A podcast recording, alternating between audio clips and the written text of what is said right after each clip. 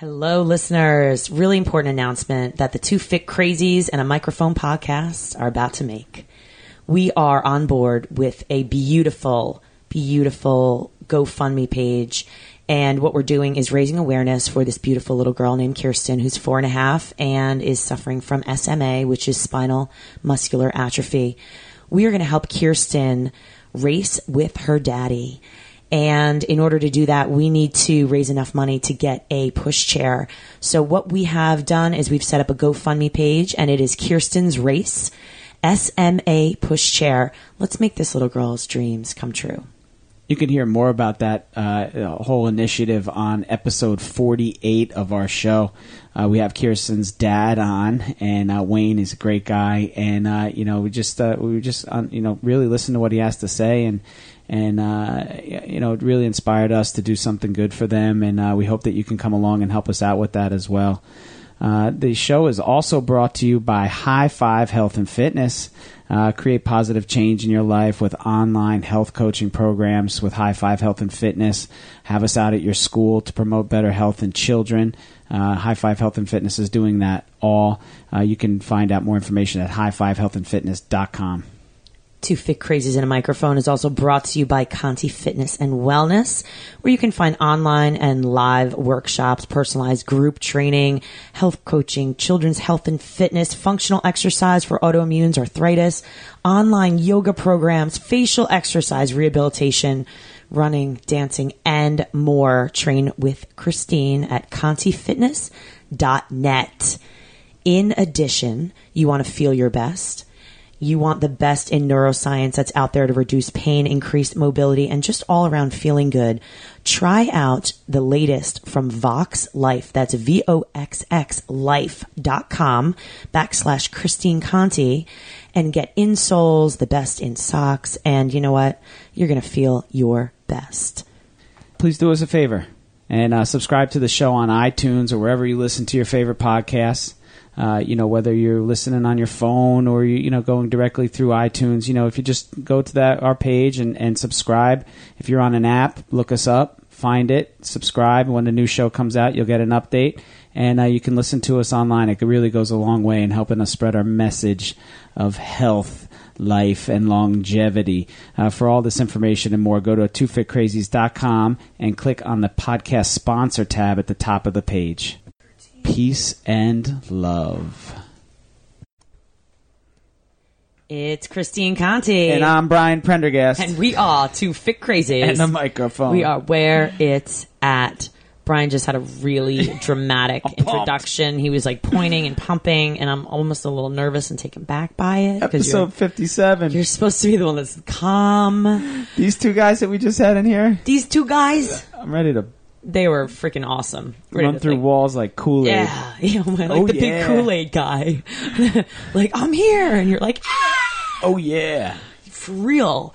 All right, well, we um we had like a little over a week between our last episodes, and it feels like whenever we don't podcast all the time, it's almost like it's been forever. It's like a really long time, even though it hasn't been. But we had an awesome episode 56 with Tess and Tyler Mullen, who actually are the owners of Moonlight Acres. They are young, they are amazing, and they're organic farmers, like quit their full time jobs and now have such a passion for, you know, really telling people about your food, where just it comes the, from, the and journey and the path and how it gets to your plate, and just like know it, you know, like it, we we take such things for granted these days and uh, you know love your organic farmer. Get to know your organic farmer. It's just uh, shop local. Yeah. like uh, yeah they, it was really cool to, to just hear their story of like you know what? We are passionate about this and we did it. And again it's the typical like the entrepreneurs the you know we're we're starting we we're so passionate we don't know where this is going to take us but we know that we're following our heart and our shine and they're going to be awesome. They're providing for you know they sell to restaurants in the area and they have farm stands and locals farmers market. Yeah, yeah. really cool. It, so everyone get out there and make sure you listen to that and and buy from your local farmers and eat organically as much as possible. Bam. No farms, no food. Yeah.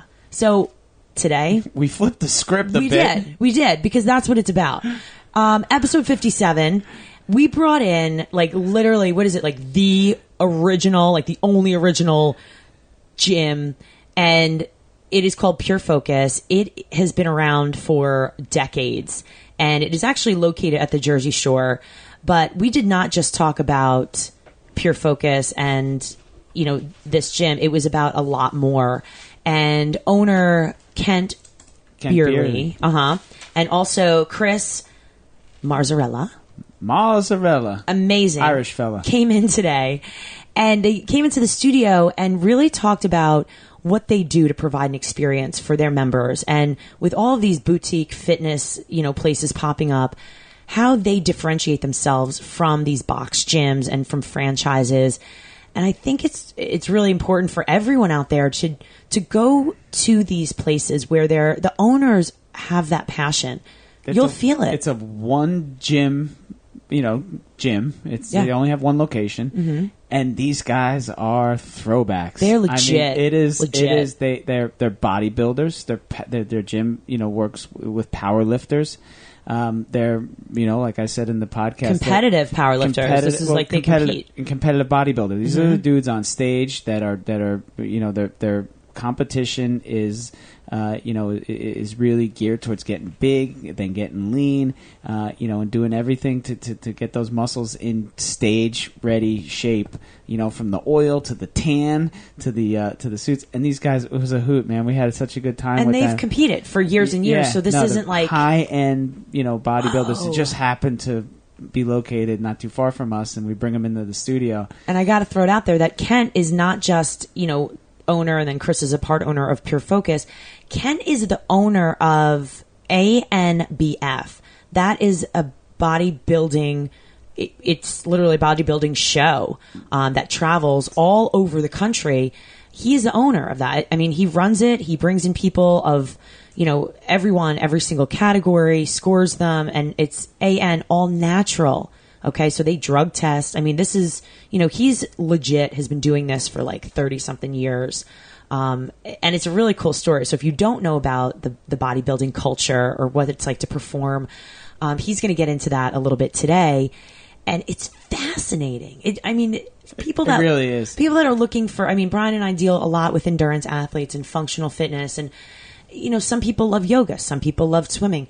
This is another idea, another facet. You don't have to compete, but to go and to get into lifting, adding lifting a couple days a week to your normal movement and aerobic conditioning is life changing for some people. and, and just you know for a couple of endurance like you said endurance athletes like us you know who just had organic farmers on in the Mm-hmm. last episode this is just you know a, a- trip in the other direction to show the versatility of the two fit crazies and and just you know and, Well and, and really just bring you all aspects of everything that's going on out there uh, you know to to really just provide information and, and really good stories Yeah. you know, I think that that's more than anything. Like we always said, it comes back back, back down to the story, and you get these two two big guys in here, and uh, you know, it was Brian and I were we're such little people, really. When you think about it, right. What it's did, like, oh, Brian blew away because the wind just. what did. Chris say? Six two two thirty. I mean, he's sitting right Yeah. here. The guy's a monster, Yeah, they're great. beast. They're great. Speaking of, all right, so, all right, so maybe we're little Brian, but you know what? We had some big news happen this week that we didn't talk about yet, and um, any any information you got over emails this week that might be kind of exciting? You mean did I up? did I drop any dimes on uh, big name races this week? Yeah, anything happen? What's going on this week?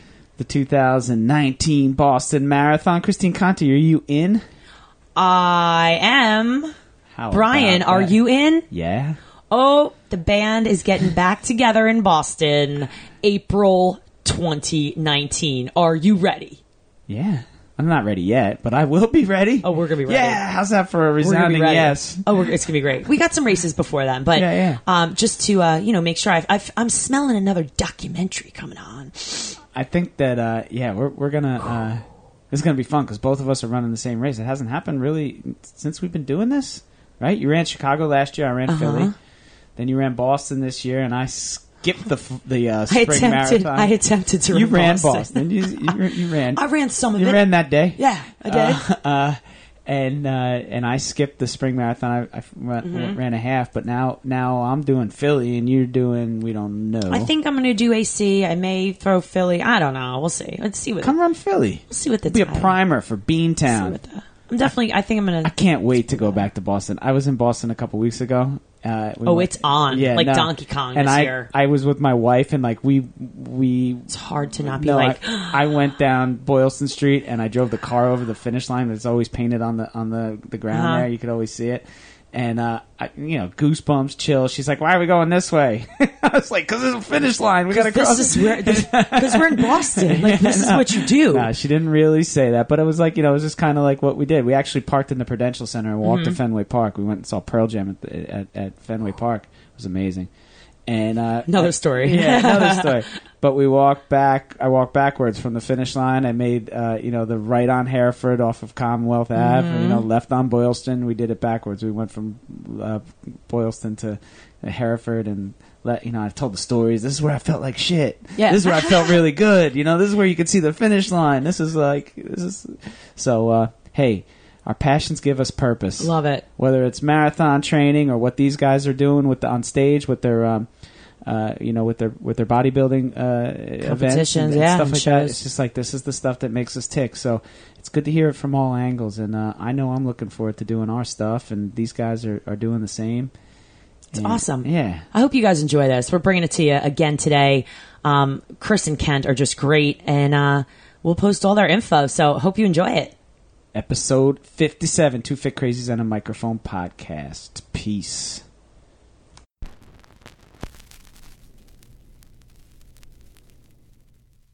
Thank you.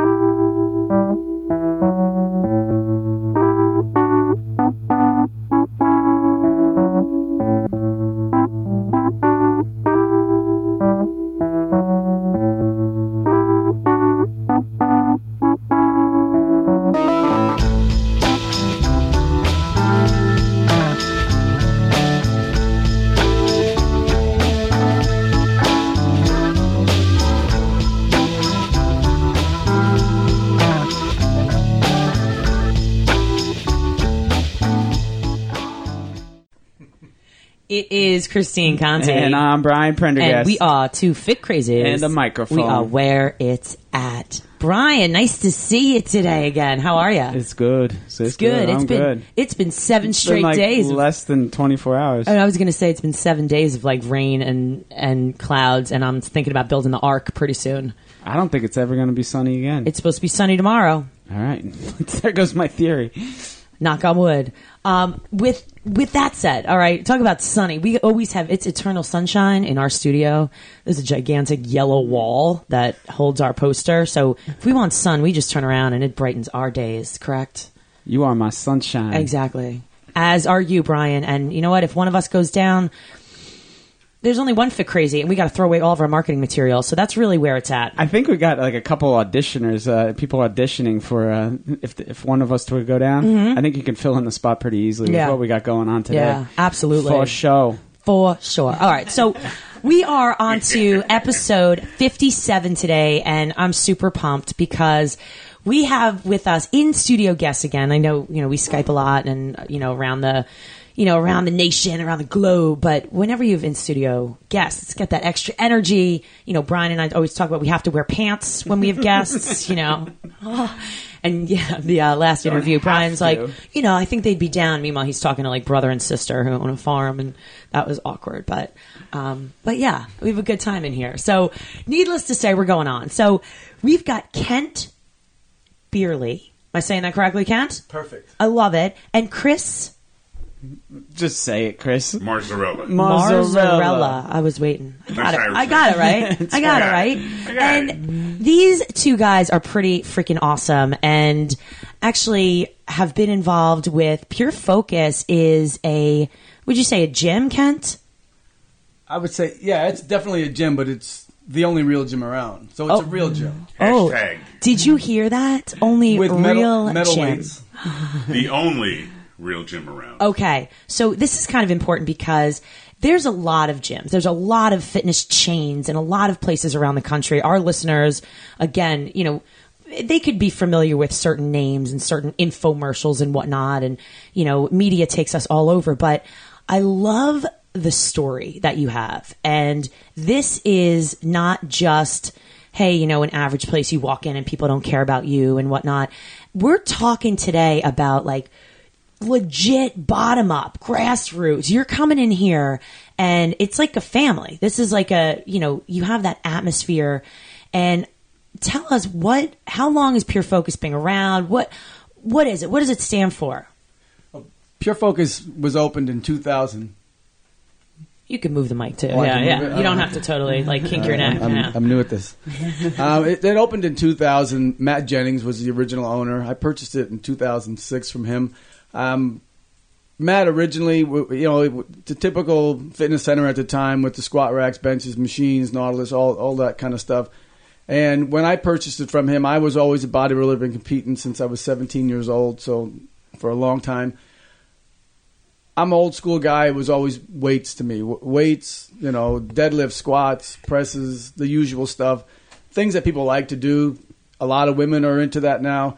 So as time went on, we kind of evolved the gym from just being a fitness center to being more of a hardcore, but yet newer General age, fitness. hard, you know, hardcore, but yet for everybody kind of thing. And we, we try to stress the fact that it, to us, that's the best way to get in shape. It's not just you know doing a circuit of weights and see you later, and and then you stop go, stop going because you're getting no results. We want people to come in, push the weight, enjoy what they're doing, and, and really not be discriminated against because they're doing deadlifts and they might make a little noise on the ground. And, and next thing you know, you got the owner of the other. Well, it's never the owner of the gym because the, the owners of those of the gyms are never around. But somebody from the front desk or the manager coming around and saying, "Hey, you can't do that here." So we like to keep it old school. We try to keep the gym as neat as possible. We understand that cleanliness is important, so that's a priority for us too. Unfortunately, when we do allow our members to use chalk, and they're not always the most, they're not always neat with it. So yeah, there might be some dust around from the chalk, but we just want people to come in and just enjoy themselves and get out of their workout what they really deserve to. We don't. We want you to come. We don't have five, six thousand members like some of the other chain chain gyms. Um, so obviously they can't all go. That's the whole marketing scheme. Okay, pay your ten dollars, we never see you again. I know every member. I say hello to every member. I, I try to at least. I know everybody's name. Um, I've been I coached a lot of these kids when I coached Pop Warner football, little league, soccer, everything. So I some of these kids still call me coach. They call me Mr. Beerley. So I know them and I know their parents. So their parents don't mind dropping their kids off at the gym. We have good connection with the high school. We have two bodybuilding shows at the Brick Memorial High School a year. So we want people to come. We need them to come. We need them to come because that's how you stay in business. You know, we're not a we're not a big high volume gym. So we want people to come in, enjoy themselves. We we try to give them the best service we can. We have a good juice bar. We have good personal trainers. We have good classes. Um, You have great personal trainers.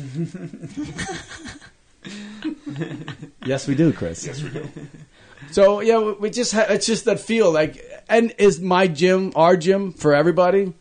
No, it's not. Some people just want to come in and walk in a treadmill for thirty minutes, and you know that's fine. You can do that too. It's not like we don't have cardio, but do we have the newest age cardio where you can walk upside down and in and out and all this stuff?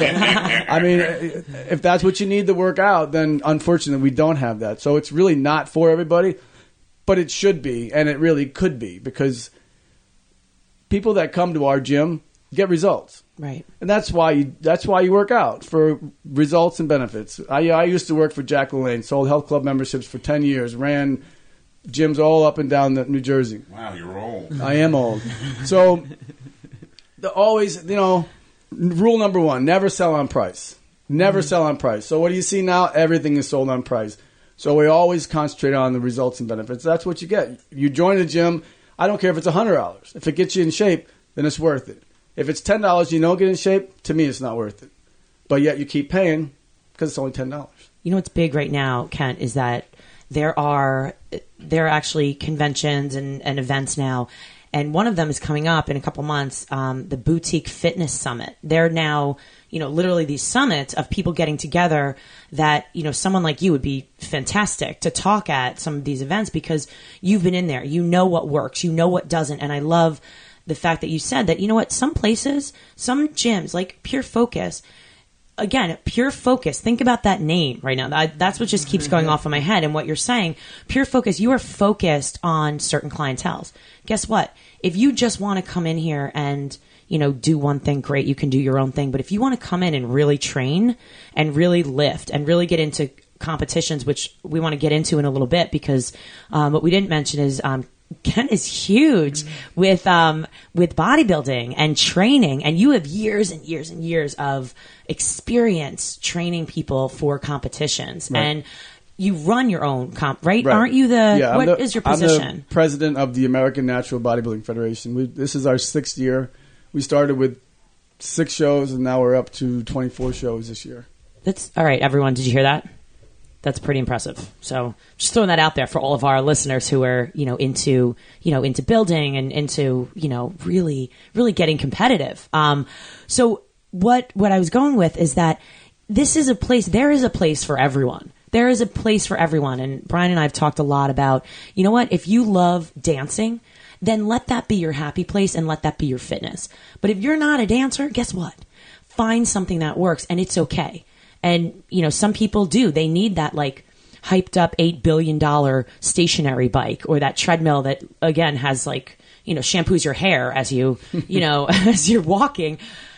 Some people need it. Some people don't. It's not for everyone. And I love that. or, or even you know you guys are talking to a couple of endurance athletes right now like if i looked at every person and, and tried to make them an endurance athlete too i'm just i'm i'm not going to um, be able to help as many people as i really can you know that's why i need to expand the way that i trained in order to help more people uh, you know people always say do i have to run i said no I you run know to the bathroom, that's Y- y- about there it. you go But There I, I was go. I was just going to say though, even as an endurance athlete, oh absolutely you still need the weight train, and Yes. that's what people don't get the full aspect of any type of sport.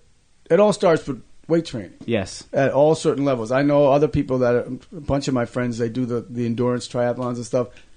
They all, I train a bunch of them, and they all they all tell me that ever since they added weight training to their workouts, Absolutely. their body has been stronger to be able to take the, the endurance. You know, the You don't get of hurt. That, Yeah. That's You exactly it. decrease I- I- injuries. I, definitely want to get into that with you guys because that's my uh, thing, and that's what I do. I work with high school teams. I work with you know all summer long and, and even in season, getting them strong so that they can endure a cross country Right, season and exactly. things like that. You Um, got your body has to be strong to endure the beating you're going to give it with all the yeah, endurance. no doubt about it. One thing that I just wanted to kind of point out to you is it's so funny that Christine said you guys would be perfect for the boutique fitness thing because I see it as like you guys are the originals. You're, you like you said, old school. You're throwbacks. I mean, this is the way gyms were, right? Gyms were plates and weights and clanging It wasn't and a banging. Pilates studio. Yeah, and That's, and uh, you know. You know, there was uh, th- th- there was Orange lights.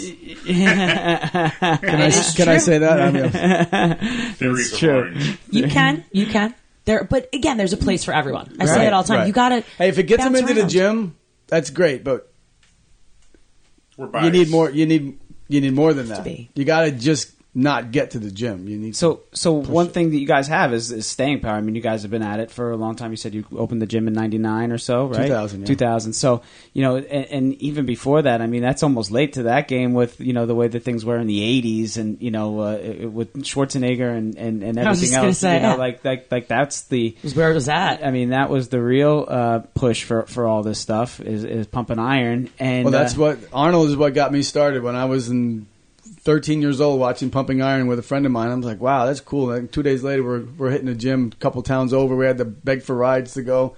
And I, I knew it. I mean, I did it for football, but continued on. Well, once you're done playing, you got to fill that void. You got to keep competing. So that's why I just kept kept competing. Are you still competing? Yes. I haven't competed in three years. I was but- gonna say there's. I haven't seen the pictures of. I follow Kent. He's.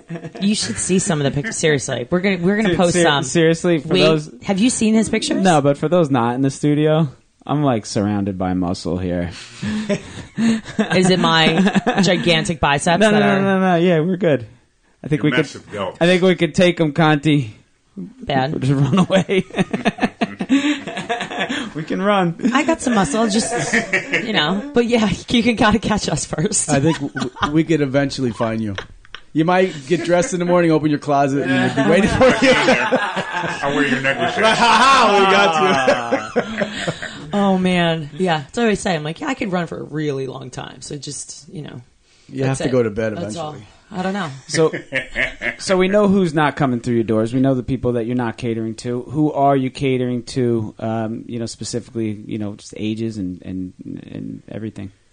We have a lot of well, first of all, I still like to think that our gym is for everybody. And if mm-hmm. and if I could take a person that say that's walking into can I mention names of places? Or walks into one of those ten dollar a month places, I could take We all them- know what you're talking I about. could take them to my gym and I could convince them that our gym is better because they will leave knowing that they were number one taken care of. Number two, they were shown the right way. Think about the people that go into places like that. They have no idea what they're doing. Unless it's a place that was something else beforehand. Like there's a Mm-hmm. you know, some other some the red and yellow gym, you know, they some of them they take over other gyms sometimes, or they have existing members. So those people are okay. But if you're a first time person and you're walking into a place like that, unless you hire one of their, their trainers and you train for 30 minutes and then they charge you $35 for the 30 minutes and then they charge you double, then they charge you triple because they get you to use your sessions before they're over. So you don't know what you're doing. So what are you doing? You're going to go in, you're going to walk in a treadmill for 20 minutes, you might play around with some machines, and you leave. So eventually you're going to say, okay, maybe I need to get a trainer. So now you're taking your 10 or $20 membership and you're making it $100 a month because you're paying for all these training sessions.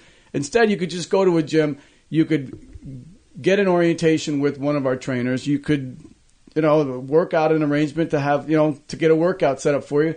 So you know what you're doing. So that's why I think we I would almost do a challenge that I could take somebody from another gym, convince them that it's worth it to join our gym. And it's basically not even more, you know, it could be more than just $4 more a month. Get more out of it.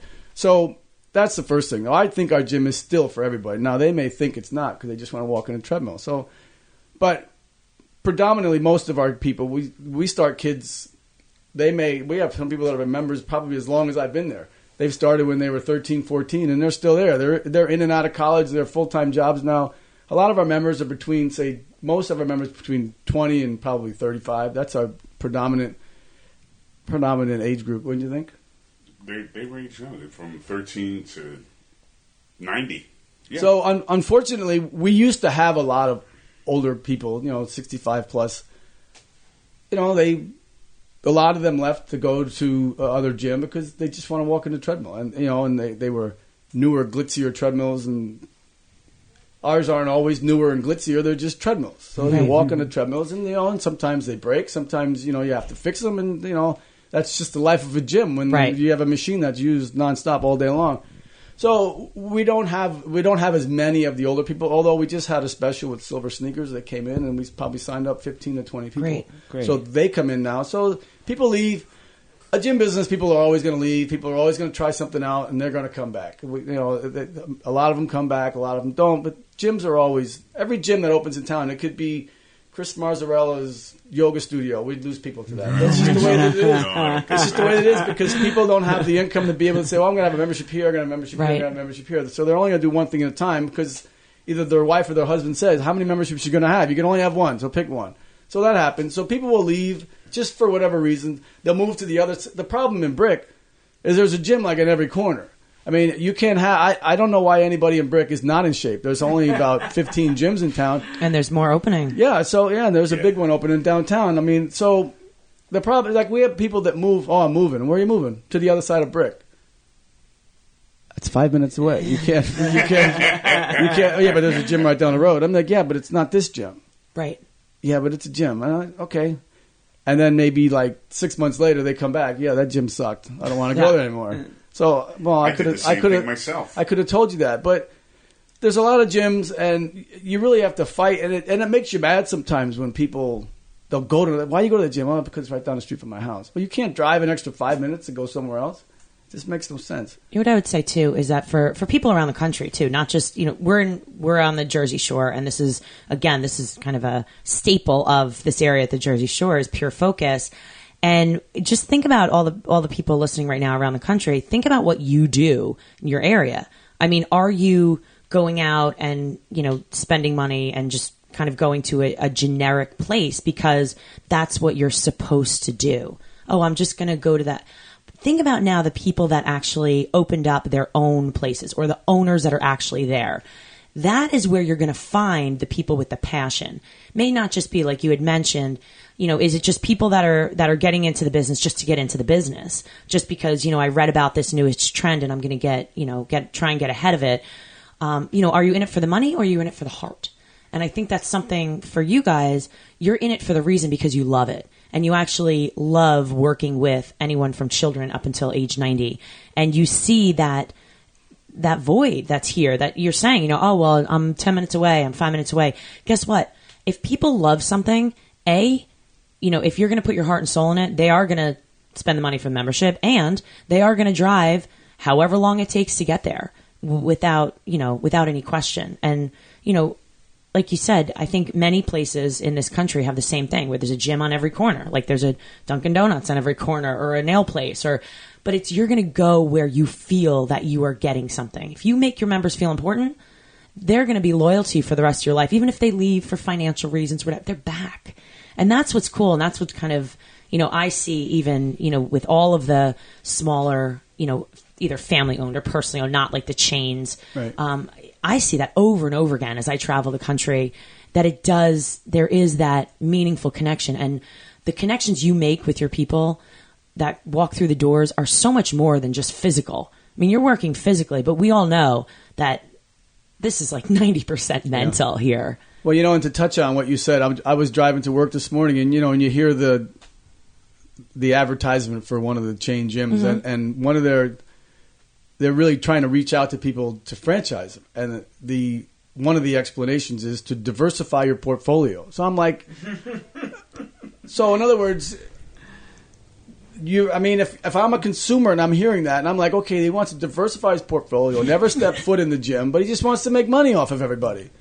So it's like it makes me mad when I hear that commercial because it's like, and it's basically it's all crap anyway. Because I know the original gym that he, that was open, the first one, uh, and it's a little uh, Right. The whole story Right. to me is like a sham, and I don't have a problem saying that because I've said it forever.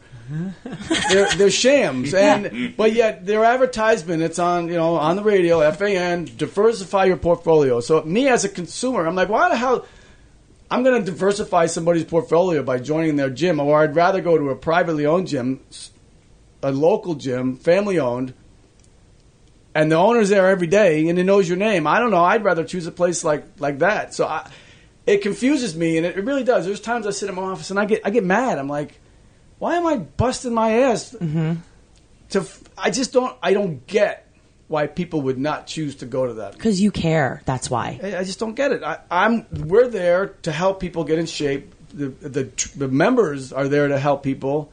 It's an inviting place. We have bodybuilding competitions in the gym, and everybody supports each other. But yet, you go to a place where I don't know. The majority of the stuff that we like to do isn't permitted in many gyms. Well, it's not. It's really mm-hmm. not even that. It's the fact that you walk in, and if you're lucky, if you get a hello from the person at the front desk, that's You're getting paid, like a member, that's getting yeah. paid 10, 11, You know, she's getting paid pretty good, more than we get paid. people probably, people are thrown off track by the flash, right? They're they're definitely thrown off track by the you know the dangling carrot or whatever it may be. And a lot of time it's price, and other times it's like it's right there and it's in the big shopping mall, and I go to the grocery store there anyway. And you know, it's just kind of like people are really thrown off by that and attracted to that, right? Advertise, it's marketing, it's mm-hmm. advertising. They, they're, they're no dummies when it comes to that stuff. And I agree with you. I'd much rather you know, spend the buy my pizza at a ma pa shop than you know than than uh, at a, a chain you know that I know that I'm going to get shitty pizza from. Right. and Right? we're we're part all of the we're part of the Chamber of Commerce. Mm-hmm. Not one of those gyms are part of the Chamber of Commerce. Why are you giving money to someone who doesn't even support your local economy? It just doesn't make any sense. I want to say there's maybe like three, maybe off the top of my head that I can think of that are that are in this area, and that's Eh, that's important for the community. You And know, we, whether or not donate it's to important. you know anybody says they you know they want something for school this and that. I mean Yeah. I I give away a thousand dollars to Brick Memorial High School for for allowing us to have our show there. Thousand dollars in Scott, and I'm the second highest business.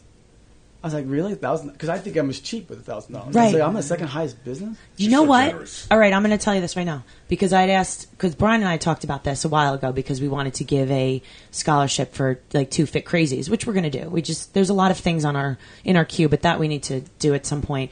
Many times if you and I'm putting this out here for many gyms and many different places that if you want to give a scholarship, sometimes if you can come up with 500 bucks, you put it out into the community, and you never know who's just going to match your 500 bucks and add and add and add.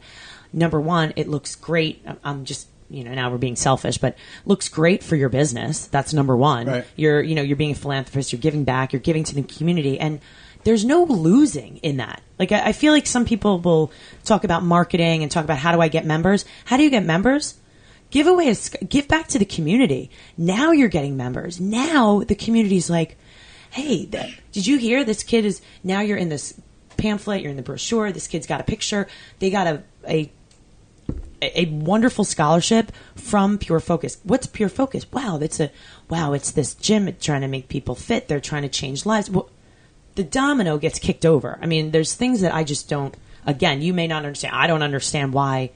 That's like a amazing thing. I don't know why everyone doesn't do that. There you go. I'm calling everybody out right now. so boutique gyms around the country as well. Why aren't you giving out some sort of scholarship or, or join the chambers of your communities and you know you ask you know how do you get more successful i mean you have it it's always a hard a hard game to play when you're in your own business but those are the things that you keep doing because Right. it does pay off. And so i mean pays off in your heart if anything else. You know you go to bed thinking like hey i'm not that much of a jerk that maybe that client just told me you know? But so let's talk about as well um, with the shows that you that you do and put on and w- so how did you get into that? How did you get into your obviously you you know competed but how does that take you to where you are now Well, which, I I used to I used to promote just here in Brick. I used to have two shows a year. Actually, the one tomorrow is our twelfth twelfth one we've had. So I was always promoting shows. I was promoting for a different organization, and I'm always looking to make things better, make things better for the consumer, whether the people that are competing or the people that are in the audience. Just like I, I really treated it like I treated the gym. I just want to make it where people can have a better experience and I competed a lot. One year I did 16 shows, so that was the year I Wow. did.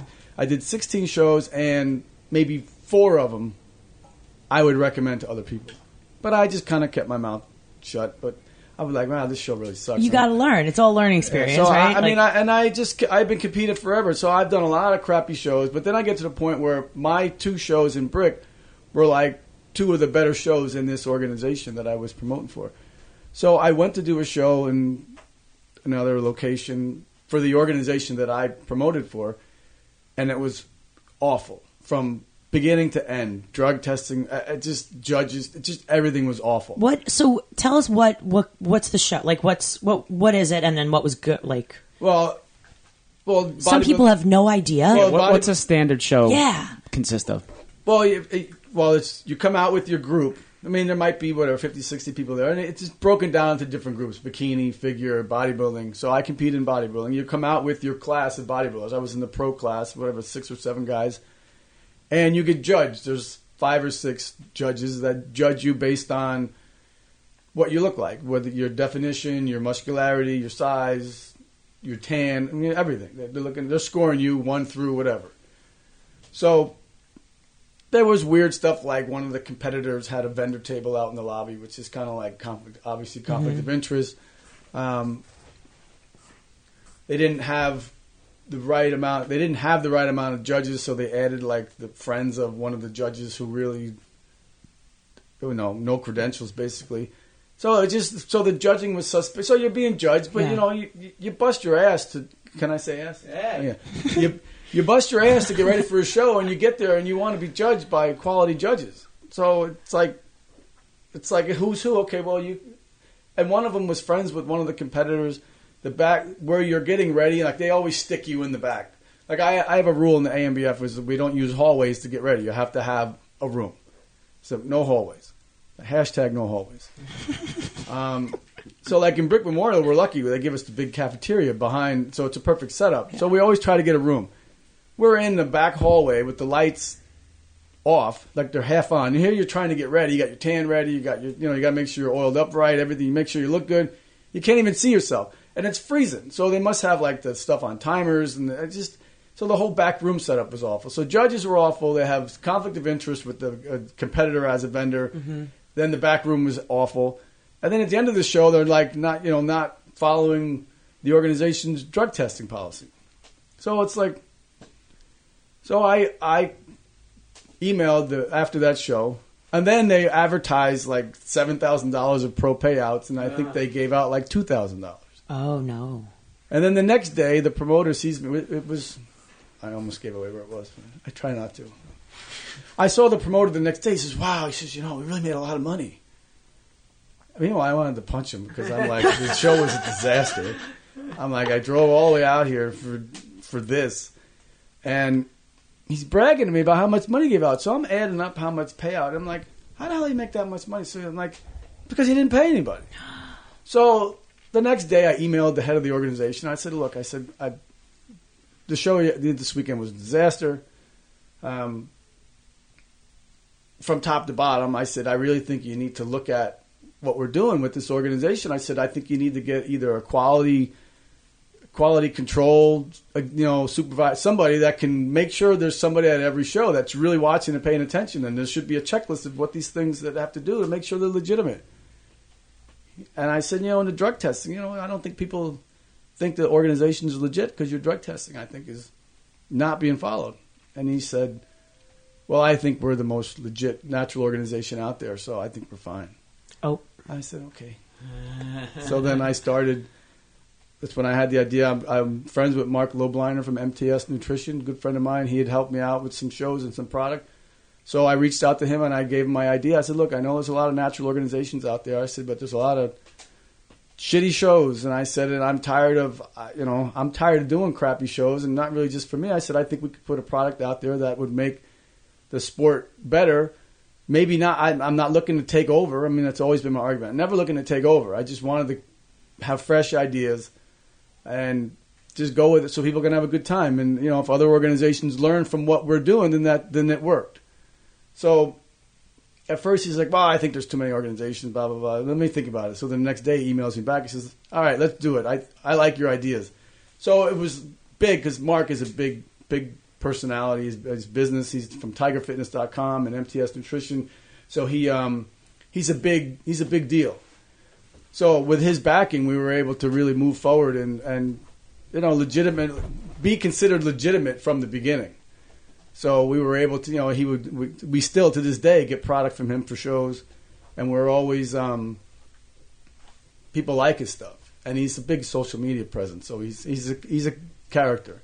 He'd be good for your show. He, you guys would He's hilarious. yeah, he really, he really is. Um, but he's a good friend of mine, and this is one of those friends I don't talk to often. But when I do, we, we talk and we see him. He's, he used to come out here a lot, but now he's real busy with his business. It's like gone crazy. So we started it, and you know, of course, other people say, "Oh, why start a new organization?" You know, the arguments we knew were going to happen. Why have another one? I said, "Look, I just want to make it better." I said, um, and I tell the same story. Sixteen shows, four of them were good, the rest sucked. I said, "So what do you want me to do?" I, I mean, I'm trying. I'm I'm almost done. It's time for me to give back and try to make the sport better.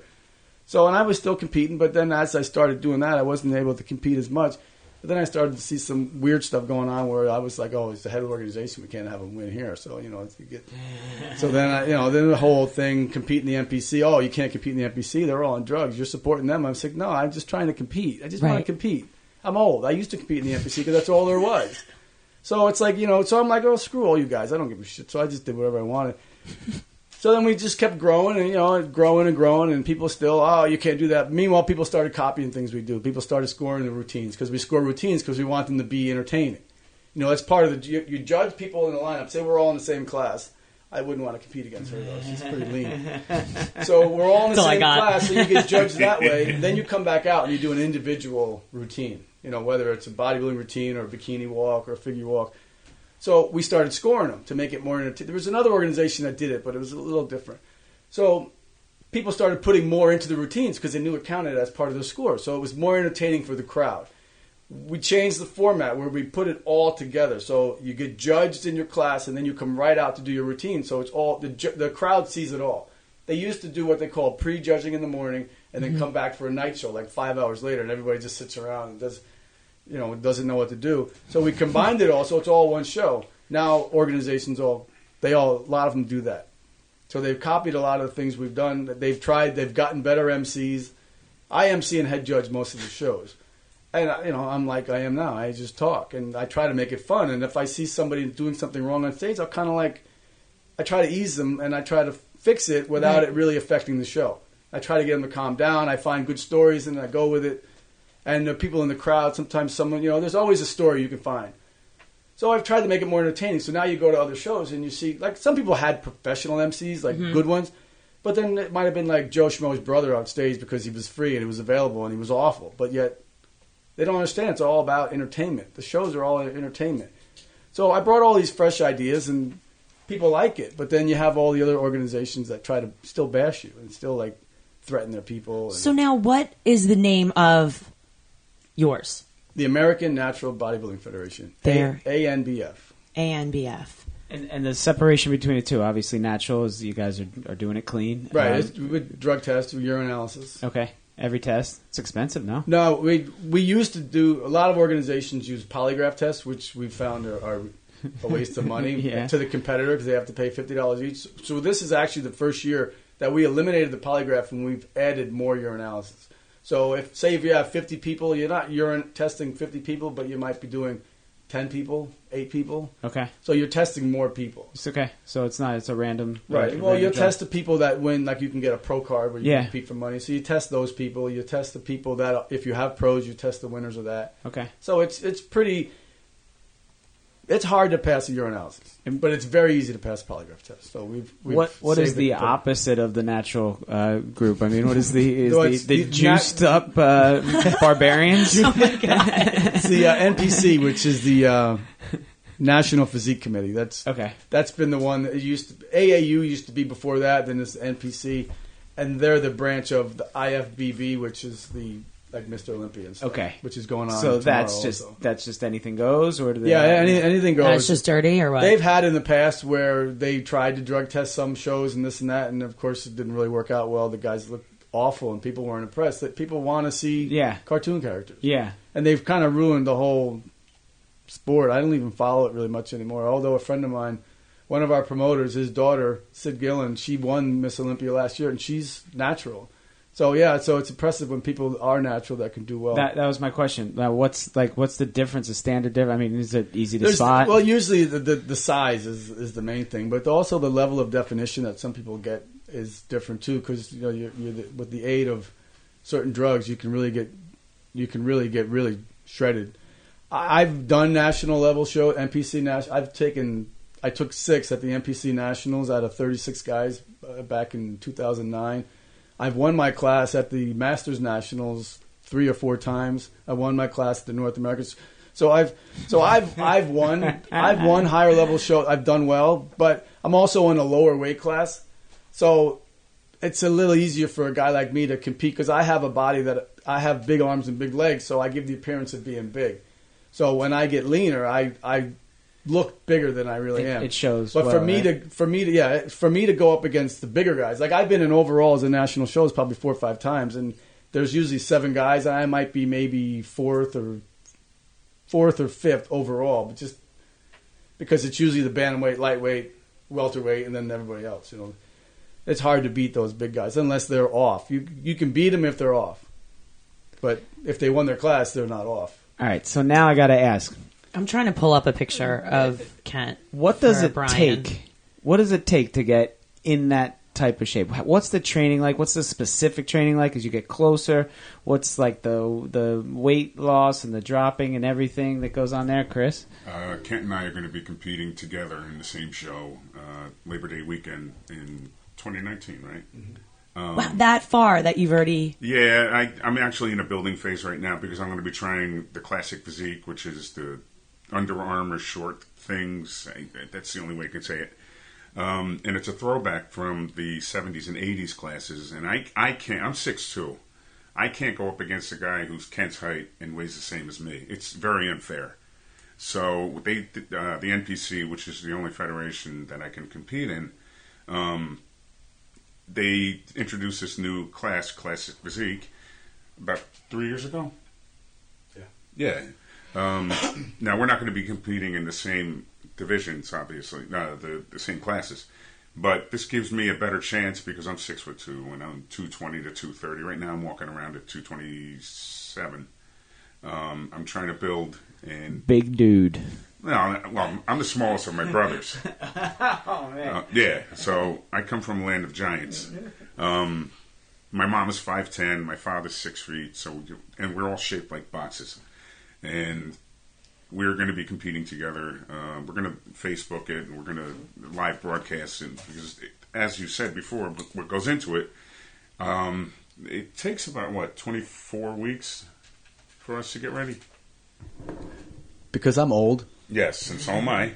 I need. I'm probably going to start my diet in January. As So, will I. so nine, eight, nine months. Well, you're what, twelve years older than me?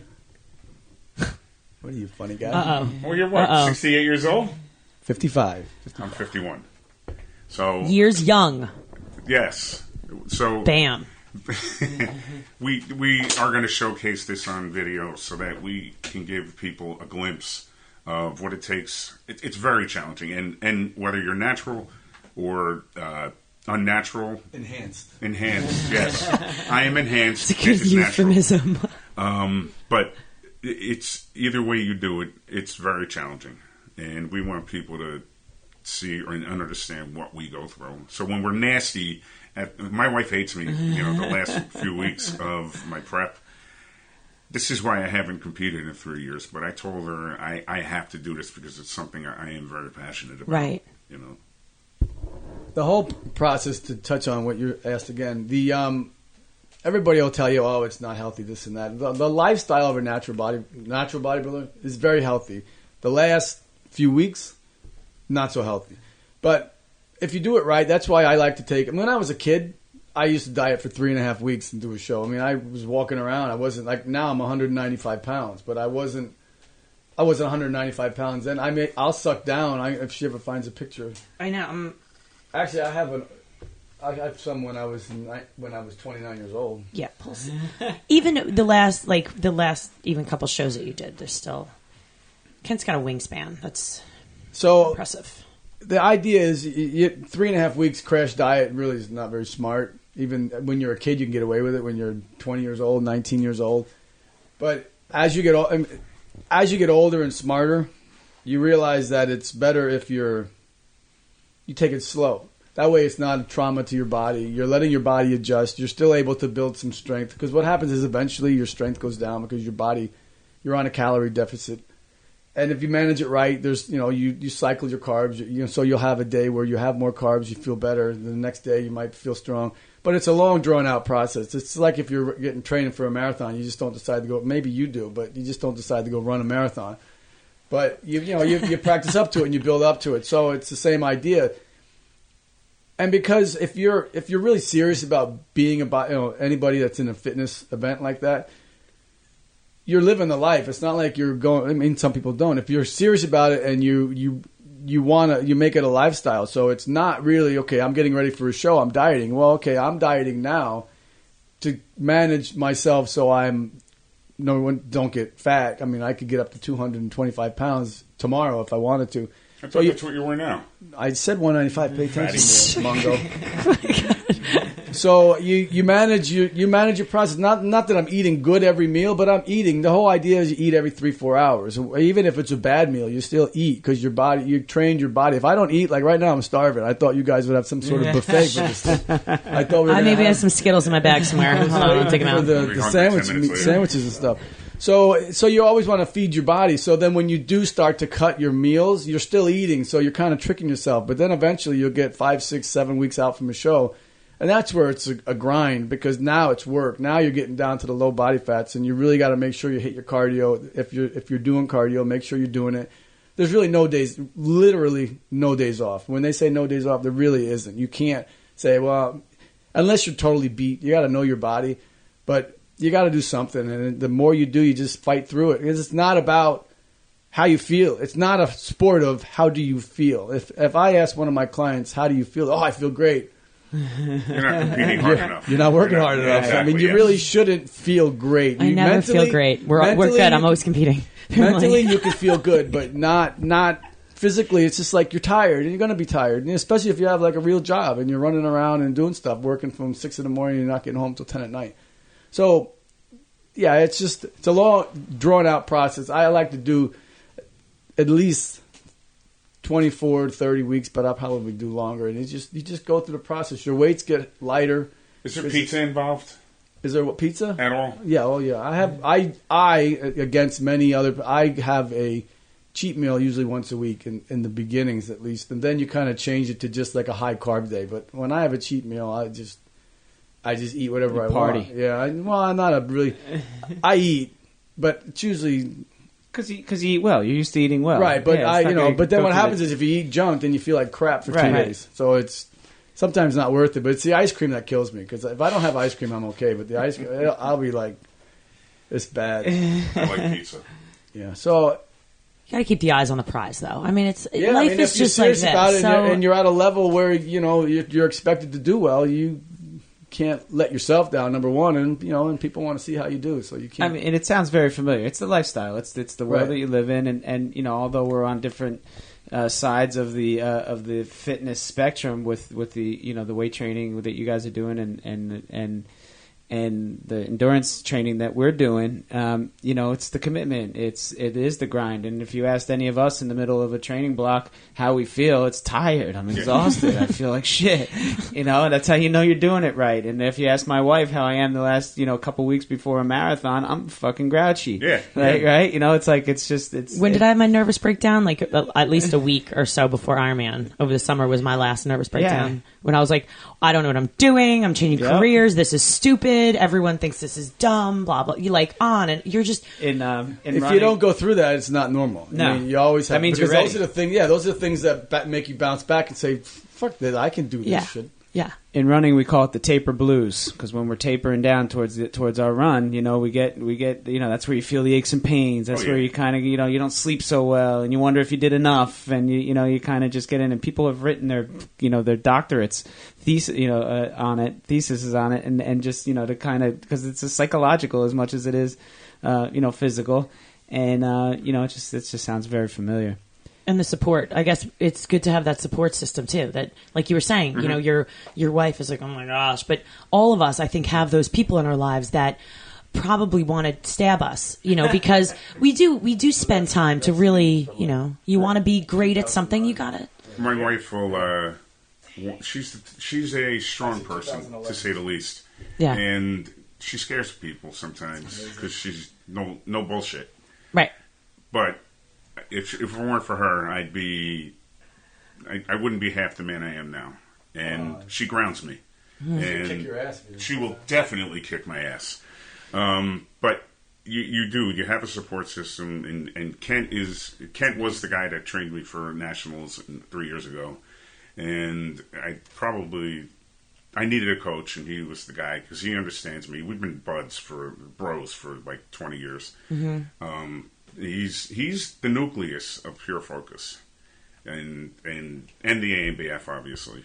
I when I first moved down from Belleville to give my son a better life, uh, my wife and I decided we're going to move to Brick, and back then the first gym I went into was his Pure Focus, and ever since then I've been a member, and now I'm part owner. So, you know, Kent is the face, but I'm the voice, I'm the loud voice. So This is me from Yeah. 1990. We just pulled up um Kent just pulled up pictures Ken's too. showing me these pictures. Oh he sleeps man. with those under his bed and under his uh, pillow. Yeah, that's All right, It's Brian, what are you- amazing. what are you No, looking at? It's amazing. I'm looking at, at Kent and his and his get up there, and uh, and it's he's a monster, you guys. He looks like you know what you would see on uh, you know in the on the shows on the ESPN and magazines, and and uh, it's amazing. Um, so take me back. Uh, t- talk to me about the nutrition aspect of it. I I, uh, I work with a lot of nutrition. Um, again, mostly with endurance athletes.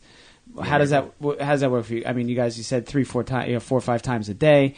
Uh, you're never not eating. You're always trying to keep it focused. But what's like like uh, calorie intake and even content of the food you're eating? I try to keep I try to keep my food up at, at, at least in the beginning because there's not a rush. You want to figure out how much weight your average weight of loss per week.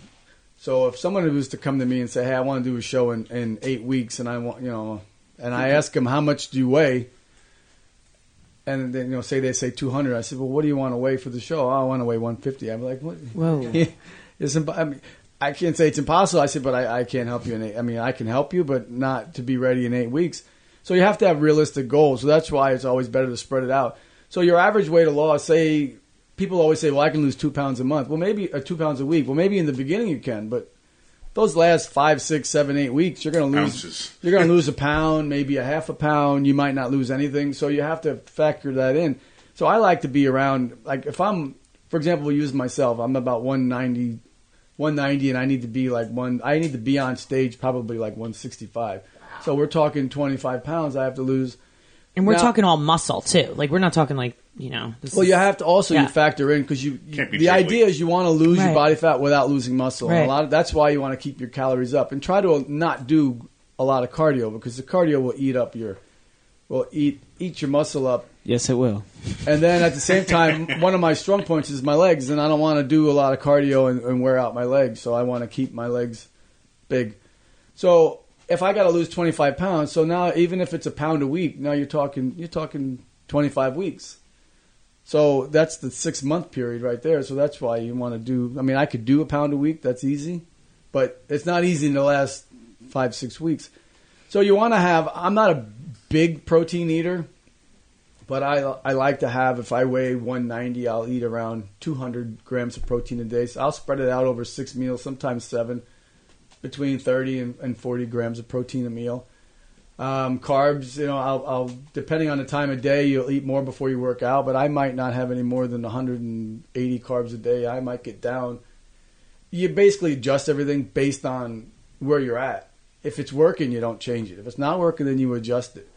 Try not to do a lot of cardio in the beginning, and then as you get closer to the show, if you need to add it in, you add it in. I do like fats. My body likes fats. I used to do the keto diet for shows, just protein and fats, and, my body liked it. I'm not a big carb eater. I'm. It was never. I mean, I like cookies. I like ice cream, but I'm never like a big bowl of pasta. I mean, I could get by with 20 grams of carbs a meal.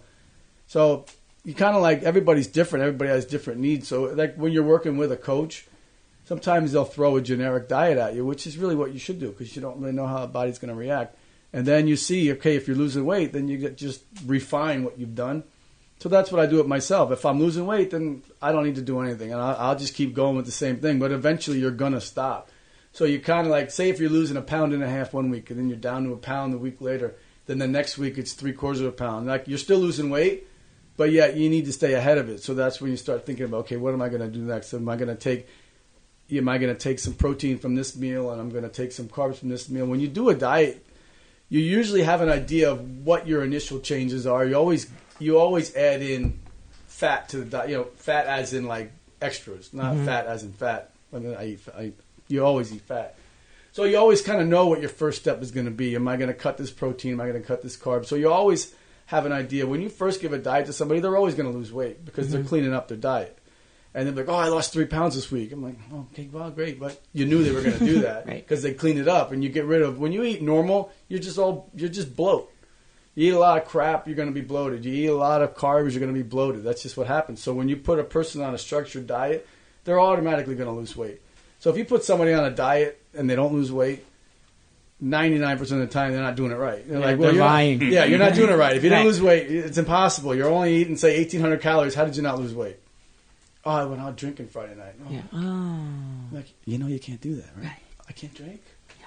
Not even a little? You know what I love? I love the fact that you also said about kind of tapering, taking that longer amount of time because whether you're training for a show or maybe you're just trying to be healthier, or, you know, you walk in somewhere um, and you want to get advice from people that when you're training, if you want to say, hey, I've got two months, I want to drop 20 pounds. All right, well, I could give you cigarettes and ice cubes for 20 months and show you to the treadmill. Put them on the cocaine diet or Right, exactly. Like, That always works well. me. Christine, I got to lose 10 pounds for the next week for a wedding. And I'm like, all right, what are you willing to do? Do you Are want there me any water pills I right, can take like, for that? Chop an arm off. right. I'm like, so, you know, and then there's always good and bad advice, but I love even for you guys training for show, you're like, you know what, we're going to take a longer amount of time this time. We're going to ease our way into it. We're going to build up. I also love the fact that you said, you know what, sometimes I'll do keto, but I just want to stop for our listeners for a second and say Kent just Kent just said that, but he was also training for a show when he was trying to get his body in ketosis. Um, we have an issue with a lot of people. That, obviously, why we started the podcast is to get the word out, to to kind of get information out to people that there are certain diets that you should use maybe for certain reasons, whether you're training for an event or a show or it's a medical condition. Not just like, hey, let's randomly pick this specific diet.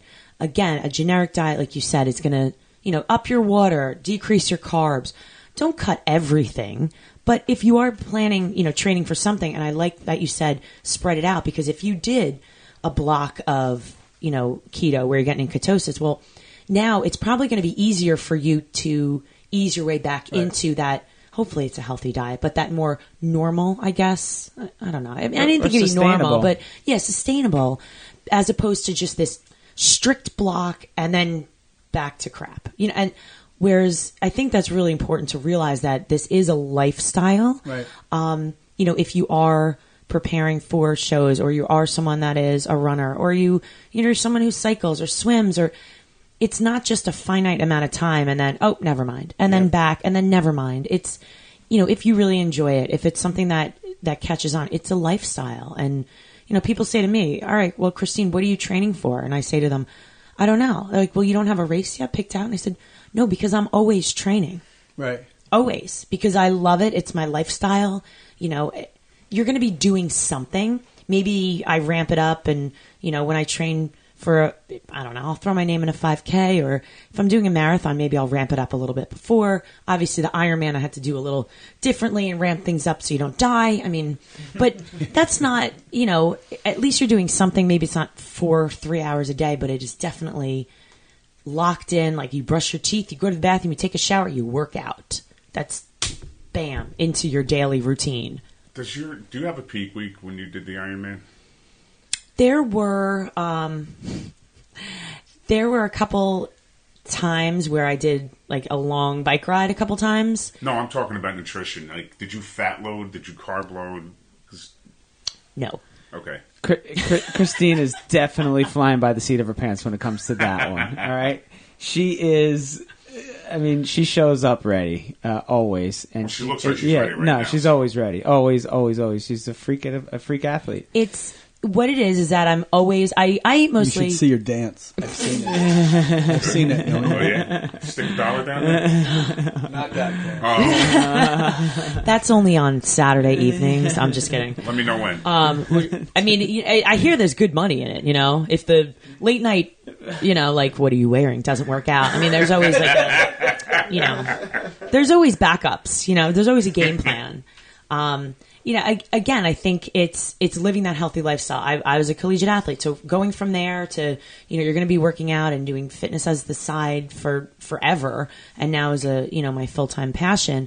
That is something you know, I think if you are always eating a certain way, you are always training, you are essentially going to be ready. Um, do I have any special things up my sleeves with extra carbs and things like that? I don't because I have done that a couple times before marathons, and, and when I change up my diet, that's not how I normally. That's not how I normally eat before I run or do something. So I've always been like, wait, I, I don't normally eat bowls of pasta. Why am I going to eat a bowl of pasta before I, you know, go run this one time?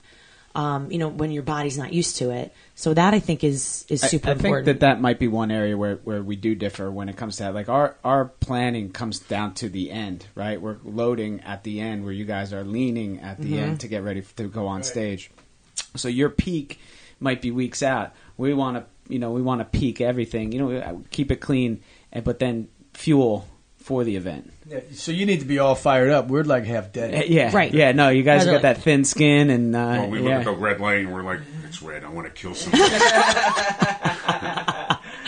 Don't get road rage when it's two weeks out. Oh my gosh, crazy. Yeah. It's a lot of it I think is really anything that you're doing in in fitness and and getting people healthier. I mean, we're all in this together. That's what we keep saying. We're in this together. We're here to, you know, kind of pump each other up and um who was it? I think I heard, you know, Mike Keenan was saying something, you know, rising tides. We all want to rise with the tides. And you know, whether it is whether you're preparing for a show or an event or you're running or you're just getting into fitness, getting into something that makes you happy. We're in this. Find your passion. Find what you like. What would be great is, you know, our listeners out there that are, you know, the endurance athletes. Again, I fight with the runners all the time. All the time. All the time. Literally, they runners hate me because I'm like, you know, you really need to do some more like plyometrics and stretching and yoga and and do more Strength HIIT, training. HIIT training, strength training. God damn it, strength training. Can I get you two big guys to tell these endurance athletes to strength train a little bit? I uh, the last person that I had was an uh, excuse me, I'm sorry. I trained an Ironman athlete, Mm-hmm. a guy named Jeff, and strength training was the backbone of my training with him, and it improves everything overall within weeks. Yeah. Everything. Yeah. It's such an untapped resource in our world. It absolutely is. and and I and that's what I choose to do mostly with my fitness stuff. I train athlete, I train endurance athletes, I train runners, I, and and I train the high school kids, and and it's amazing.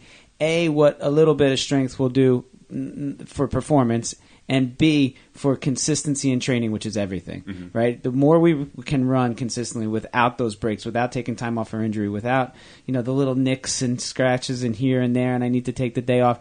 The more consistent we can be, the more we can run the more we can run, the better we're going to get at running. It's, It's just like you're, you're almost on armor. You're fortifying the iron yeah. in your body. You're, Oh, absolutely. you're armor. Mitochondria, sure, for Right. sure. I don't know. I, I just think it's it's so important. So whatever it is that you're doing, please do something. And I would love to see more people, um, you know, getting to uh, getting to pure focus, getting to really back to basics, back to your everyone. Can we learn how to squat correctly? Some of the things I'm presenting now around the country are about functional fitness. You go anywhere around the world, the keywords are functional fitness and longevity. Those are the two keywords okay, guess what? Sometimes some people like to deadlift 400 pounds. Great. But you know what? You also should probably know how to deadlift just to pick things up. Get, deadlift the bar. Do something even lighter. I don't care. Do something. Keep moving. Learn how to squat because unless you have little teeny, I don't know, robots around your house picking things up, you need to squat correctly in order not to get hurt around the house. Transverse, you know, your sagittal plane, your frontal, whatever it is you're doing, you need to work the planes of your body. You know, when people, a lot of times, no matter who it is, I'll have them squat, I'll have them do some kind of deadlift and, or presses. He's like, "Oh, my doctor says I shouldn't do these; they're bad for me." I said, "Well, let me see you do it," and then they do it. I'm like, "Damn right! If you do them like that, it's bad for you." I said, "Well, who taught you how to do that?" Oh, it's not right. I'm like, their knees are going like if they're doing squat, Right. their knees are going forward, their back is going this way. I said, if you do them right, they're the best exercises in the world. You cannot hurt yourself when you do the exercises right. When you do them wrong, I said, I don't know. Well, I had a trainer show me how to do it. I'm like, well, you should have fired him a long time ago. Right. I said, you can't be afraid. You have to do the things right. And then I take them and, you know, you do them simple on the, you hold the dumbbells and you sit down. And like, oh, I have to go all the way down there. I'm like, yeah, you have to go all the way down there. That's how you do it. But people are just, they're like, doctors are so conservative. They tell you not to touch a weight. Right. Meanwhile, Or- I said, or "What's your- run." Yeah, what does your doctor look like? Oh, he's fat. Oh, okay. Yeah. Well, But if you do things right, you can't get hurt. I'm actually uh, running a squat bench deadlift clinic uh, every end of the month. Uh, anybody's invited to go, but I just became a USAPL certified coach. So if anybody wants to come down there and learn the commands, learn how to perfect their form for the squat bench and deadlift, you you don't. That's functional training for us powerlifter. Well, I'm not a power lifter by trade. I'm actually a bodybuilder. I coach. Uh, I coach the eighth strongest girl in the nation, Alexis Gebbia. Uh, she hold, also holds the state record for uh, the squat, Wow. 365 pounds. Uh, her deadlift is 407.9. And her, her bench we've worked on for the last six months. Uh, she probably will hit 185 on the bench. Um, and for the most part, we're, we we are a results based gym, and you know that's kind of intimidating because they're coming from a planet, sometimes a planet Yeah. fitness background, and when they come in here and they learn how to do barbell squats, they learn how to do deadlifts, any type of uh, variation that they can start, even if it's. Ju- I've had people just sit down and sit up from a chair. Mm-hmm. That's the level of conditioning Yep. that they're capable of doing. Now, you have a girl like Alexis, and I want to get her to 405 in a couple of months. It's a completely different story, but I'll include some type of dumbbell squat to help her, their assistance. Um, what I would do for a person that would just squat, bench, and deadlift for their first six months with five sets of five, I have Alexis doing uh, a method called conjugate, which is a, a variation of Westside Bra, uh, excuse me, Westside, which is a powerlifting club. You have two heavy days, you have two volume or speed work days. These are all contributors. What's his name? Louis. Lu- Louis Simmons. Louis Simmons. But also, I, I follow uh, another big name called uh, name, named Dave Tate. Um, he he runs uh, Elite FTS. Got a lot of great articles. I wrote an article for them. Um, I've wrote, written several articles for IronMagazine.com. Um, and most of the stuff that I do is science based, but I also have 30 plus years of experience, uh, bro experience, I, would, I guess would be the word for it. Um, I try to give a strength backbone to everything I do because everybody needs to be capable of lifting a suitcase Right. or uh, you know help you know, picking their kid up you know and it, it all depends on that functional training for what they're doing Chris, let me ask you this: What um for for you guys, for the clients, for people around the country and the world, even what should um we've talked about this before, but what are your thoughts on what should someone ask their trainer before they hire a personal trainer? Because I personally believe everyone should work with a trainer, not just me, which you could work with me, but um, you should work with a personal trainer. I think you should work with someone that is a professional. You go to you don't go to a random person get your teeth cleaned or your hair done. Why are you not treating your body to someone that is a professional as well? I have my own thoughts about this. What should someone ask a personal trainer before they hire them? the first thing i ask uh, my client and i want to know what is their goal Okay. and i want that person to usually ask me do i have to do everything you ask me to do or no matter if i can't do it or i can do it? Okay. i will say to them it's a two-way street. If you don't like something i'll find a substitute for it. Um, another thing they should ask is can i get a free a free session? That's one of the things that i do. Only because i want to see if their attitude or their personality will match me. I charge a premium are you not going to be serious are you going to be serious What is your goal um, the last question that they usually have is what is my rate Okay. um, some people shudder. Some people are like, let's do it. Um, I think that person should ask, are you insured? Mm-hmm. What is your certification? Um, What do you recommend for certifications that I have ACSM. Okay. Um, I am not a fan of ACE. Uh, there's there's a few that I like. Um, off the top of my head, I can't remember. But definitely they should be asking you as a trainer, are you certified? Do you have insurance? And And the last thing, Yeah. and it's most important, is do you have CPR training? Mm-hmm. You know, we have that in our gym. We have the paddles. Obviously, every gym needs Right. the paddles, but who knows how to use them? The trainers need to know how to use Right. them. You know, and I don't want to if if I'm going to a coach to prep me. Well, I know Kent, Mm-hmm. and Kent's a great coach.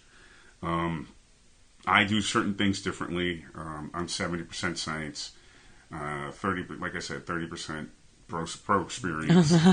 but I, I've seen trends come and go. Um, if they ask me about functional training, I wh- wh- what do you what is what do you consider functional training? Right. What, do you want to pick your baby up? Do you want to be able to play with your seven year old kid and play catch, or do you want to show them how to uh, play football? If you have a 300 pound obese person, they're not going to be able to do much. So let's start from square one. So No, it's important. I just think it's it's important to hear from, you know, from everyone, from people that are trainers, or people that are getting ready for shows, for you know whatever it is that you're doing. Our our listeners, you guys need to go out there and you need to ask questions because, again, if you show up to a you know a franchise or a, a box gym, you need to ask these questions to your trainers. Like we were saying with you know with Pure Focus, you are going to feel their energy. You're going to feel their enthusiasm for their business, for for the change they want to make in the world, and they love what they do. If you you know meet a trainer and you get a bad vibe, and you know what are your certifications? Are you insured? Is it just the the gym's insurance? Are you you're going to know that right away, and that you should go running from that because Get a trainer, everyone. That I've, I'm gonna like say that as a as one of my messages today. Hire a personal trainer. Get a couple sessions at least with them, not just one. I hate that. Get one. I'm like, I'm not giving you all my secrets in one session. It's not happening. So Well, plus it's gonna it's gonna make them their gym experience better because they're gonna know what they're doing. Even if they do two or three sessions, they know what they're Yeah. doing. They have a plan. Then they could always get a follow up plan a month or two later. But at least they know what they're doing, and they're not just gonna go walk in the treadmill and then after two weeks get no results and quit. But yet pay for twelve months. Right. And even if you are a personal trainer, say you're not out of a gym, I actually tell clients, okay, you can work with me, you know, once or twice, but that's it. What gym are you going to? What other means of working out or fitness are you working into your life? Because those maybe one or two hours you're with a trainer per week, you know, unless you're a celebrity and you have an in-home trainer, which I'm totally up for. If any celebrities are listening to this right now, I'm, you know, we'll live with your house, right? Um, we'll live in your guest house in, in LA. Um, but honestly, that's not that's not what that's not the you know the average client. Two hours a week doesn't it? it Doesn't isn't cut it it. still a lifestyle. What else do you do? What, you know, and I think that's really important for people to realize too. Like, get the if you can find a really quality trainer who's going to work with you, match your you know your goals. I think that's that's huge. I uh, I come from a family of fitness. Uh, my father and my brothers own two, excuse me, three retros in uh, New Jersey. I am not a fan of the franchise model, um, but what's worse is that a lot of the trainers really there's a huge difference between pure focus train pure focus trainers and some franchise trainers. You get a half hour with them if you're lucky we we go over an hour. Uh, Alexis, going back to Alexis, there are times when she'll have a 90 minute session to a two hour session leading up to her meets.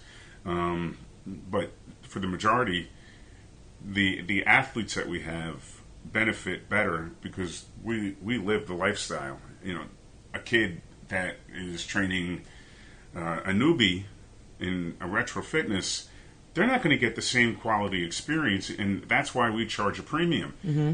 Don't shy away from our prices because you get what you pay for. Oh, I truly believe that. You pay for what you get. I say it all the time.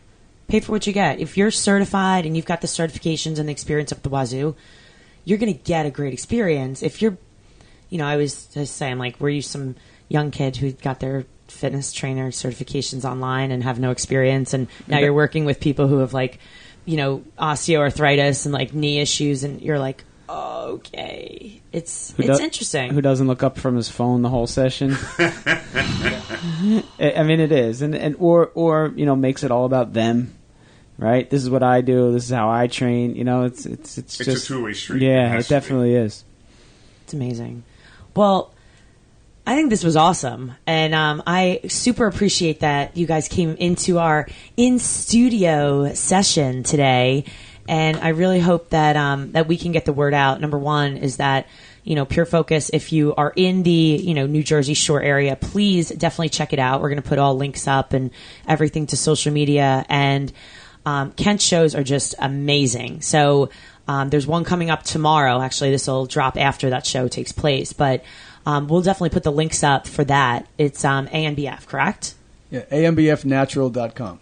Natural.com. And now American now, Natural Bodybuilding Federation. and now, where can uh, tell us about Pure Focus? Where can we find you? Uh, social media tags, website. Well, our Facebook page is Pure Focus Sports Club. Um, also, Instagram, the same thing. But our website is purefocussportsclub.com. Instagram.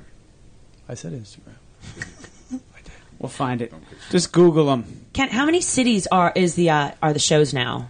Well, we have cities uh, you have? 24 shows on the schedule, but we go to a couple places twice, so we're probably in. Yeah, but you you travel all over, the- all Yeah. over the country. I do. You do. We actually have shows coming up. We have well, we have tomorrow. Then we have next weekend in Greenwood, South Carolina. If it's not Oh, flooded, jeez. Wow. we'll be there. And then we have a show in Myrtle Beach. And we seem like we're hitting all the hurricanes. Myrtle Beach is October sixth. Detroit, October thirteenth. Tampa, October twentieth. Possible. Then we go to Morehead City. You've seen a lot of Morehead City on TV lately. There's mm-hmm. they're about 13 feet of water, but that's Oh. November 10th. That's actually where my dad lives and where I go on vacation. So it's pretty Oh, uh, pretty bad right now. And then we, fi- oh no, then we're down in Mays Landing, November 17th. Then we end the season in Key West. You want to go? Yeah. Key West, you know what's funny? December eighth. Um, a show has always been on my bucket list. Well, I It's actually on my bucket it. list. We know of a We great talked Yeah, about we got we got some coaches for you. I here. told Chris that the other day. I was like, it's always been on my bucket list. It's just never either I never met the right people or had the time or you know it's, December sixth. Well, it's an excuse to go to Key, Key West. West. Yeah. December, to Give you some and it's time. Christmas boat weekend. Christmas weekend, so they decorate all the boats. You don't have to give me an incentive. You just say Key West. Like I'm we're just good. keep I know. throwing- I'm just keep He's like, throwing you know, it there's out. this and this and this going on. I'm like, Key lime okay. pie. You said Key West. Okay. So, you know, key lime pie. it's Actually, last year we were hurricaned out there. really. Yeah, we don't do well with hurricanes. That's right up your alley. Let's every go to Las every Vegas. event that Christine's planned in 2018, it's poured rain and been nasty, including what Boston Marathon, Ironman. Mm-hmm. Even Iron Man. Yeah. It was kind of, makes you more hardcore. That's it. Book Oh yeah, you were in We'll see. the Ironman when the hurricane was coming there. Is that when? The... no, I was up in uh, July. It was just a hurricane up in the mountains, up in the, the Mount Crumpet, the black storm clouds and the striking wind pellets in your face. You know, it's fine. It's all good. It's all for a good story. You know. Yeah. yeah. It's a good story. So we'll see. But thank you so much for coming in. Thanks for I, having I us. got to say, this was a blast. I, Thank you. I'm enlightened uh, more listening to you guys. It's it's fascinating stuff for sure. Well, we'll be waiting for you to deadlift. Yeah, See ya. I, I, I'm getting after it. When's We'll your see. first body, uh, powerlifting and bodybuilding show? Uh, let's see. I got I got Philadelphia Marathon. Is, Where's the uh, children's category that we're is entering right November now? fifteenth, uh, and then Boston Marathon April eighteenth. Uh, we'll let you know. So we'll do it April We'll let you know. We could we could have a runners category. Yeah. Right. When's your marathon? Me? Yeah. See? Yeah. Hey, I can tell you, I'll tell you a story though. Right, a couple years ago in Key West, I never run. I, I, my, my story is I ran enough playing football that I never need to run ever again. So, I had my an old girlfriend of mine um, wanted to do the. Actually, not my old girlfriend. My, half? my ex-wife. Actually, I can't keep track. I know exactly who we're talking Uh, about. my uh, my ex-wife wanted to do a 10k in Key West the day after our show, and she's like, "Well, why don't you do it with me?" I'm like, "All right, I'll do it," because I always think I'm in shape. Right. Oh, yeah. I can do anything Right. because that's just the way that I've trained myself to be in shape. That's my thinking, Mm-hmm. Uh, like kind of like you. Yeah. So she says, "Aren't you going to train for it?" I'm like, "No, I'm." No. I'm I work out every day. I, I don't work out like one rep, two rep. I work out to be in shape, and I, I always and I my excuse was I ran so much playing football. I'm never running again. Mm-hmm. I do cardio. I, I mean, I walk fast, do the bike. So I didn't. She she did the whole program. She followed everything, and she's like, "Oh my god, I think I'm ready for this." So, but the joke was, we pull up to Atlantic City. I parked the truck because I we were going down for a show, so I had my big bag. So I run from. I drop her off with all the luggage. I park like it was busy. I parked all the way at the other end of Atlantic City Airport. So I jogged from the truck to where she was. I said, "All right, I'm ready." She's like, "Fuck yeah." so we we did it, and I'm like thinking, I'm like, well, I, I'm pretty sure I could do this. I was nervous that my ankles were going to hurt, my hips, my you know whatever, Yeah. just my joints. But I did it. I I could have kept going. I had to stop and wait for her. So I and it was I mean it was beautiful. It was raining in the beginning. Then I'm like, well, so we're after we're done. She was all mad the whole time that I didn't like I was Right. You didn't train, and now you're la la la. so now we get we're sitting at breakfast. And I'm like, I said, you know, I I really need to go to the gym today. She's like, fuck yeah, you got to the gym today. I said, well, I don't feel like I did anything. I said, I feel like I did nothing. So I went to the gym. She's passed out at the pool. I come back. She's asleep at the pool. She's like, you really suck. Yeah. Next year we're not doing this. it's poor Brian and I, we're like we understand you know when people run a 5k and we're like all right well now we have to go get our workout in Yeah. Go It's- for a run. yeah they're like you get the darts like mm-hmm. shot like what do you mean we just I'm like yeah but I still have like a 10 mile run I have to get in today so oh. Our idea she of was mad. it's just it our idea of cardio is uh, just lifting weights faster. There you go. Yeah, while we eat jelly donuts and between sets. yeah, so. Heavy breathing. I've, I've seen this in my gym. I've seen people eating gummy bears, pizza. Unbelievable. His son he's, is a very strong power lifter. Uh, he'll eat uh, Rice Krispies treats. Um, the other day, he stole some of my honeycombs. Um, Love I, honeycombs. yeah, You have they- honeycombs? I, you should know. You steal my cereal all the time. I didn't see the honeycombs. I'm going to start hiding that on you. He's like my new best friends now. Love cereal. It's honeycombs. Um, I would say the things that I've eaten working out. I don't even want to talk about it. You know, Well, what'd you eat? on Ironman, the last Yeah. 13 miles, I subsisted on soda and base salt. Yep. Yeah, that My, was. my competitors, well, my athletes, when they're powerlifting, I they don't do drink eat. Sugar. soda. You're running. Sugar Very- flat, very flatten it out. carefully. Yeah. They I don't know. You just. I've never drink soda. Never eat like straight salt. But Is that what they I told mean- you to do? well, it was on the side, and that's what my body wanted. It wanted straight I guess right in your. How many Straight uh, uh, how, sugar. Let me ask this: How many hours into the day are you at that point? You're 12. Twelve hours into the day. I mean, that's a long Holy day. shit. She's on the bike for over eight. Okay, can we not talk about the embarrassing? PTSD. I thought an hour and a half running was was long. The running It is is long. fantastic. Way too long. I will eat. I, excuse me. I will eat salt, Himalayan sea salt, right before a heavy lift. So, I, there's just something about it that wakes me up. Mm-hmm. Now we have people. Well, when in- you when Yeah, that heavy lift going to happen? probably not. I got a whole lamp of it over there. Yeah, ahead, knock there I you was go. going to say I want to eat some of that, Licking it. but I, I we, we have lick? we have is. people Everybody take a lick. with some tequila. We have people that will smell or inhale ammonia Oh, before they, they lift. doesn't that kill brain cells? We Yeah, well, we've probably killed a few brain cells. Oh. Look at me, yeah. And I don't even use no ammonia. We're all a little off, and that's what makes this fantastic. That's it. That's it. Keep moving, everyone. Keep moving. Keep doing it. And, Stay uh, strong. Stay strong. Work that I'm hard. gonna, I'm gonna borrow these guys and go get that twenty bucks that dude owes me. Shake, we'll shake. I'll shake. I I got a guy. I got got two I guys. got a guy. I got a guy. I got pl- plenty of you guys. I love it. All right. Well, with that said, it has been awesome. And my name is Christine Conti. And I'm Brian Prendergast. And we are two fit crazies. And a microphone. We are where it's at. Peace.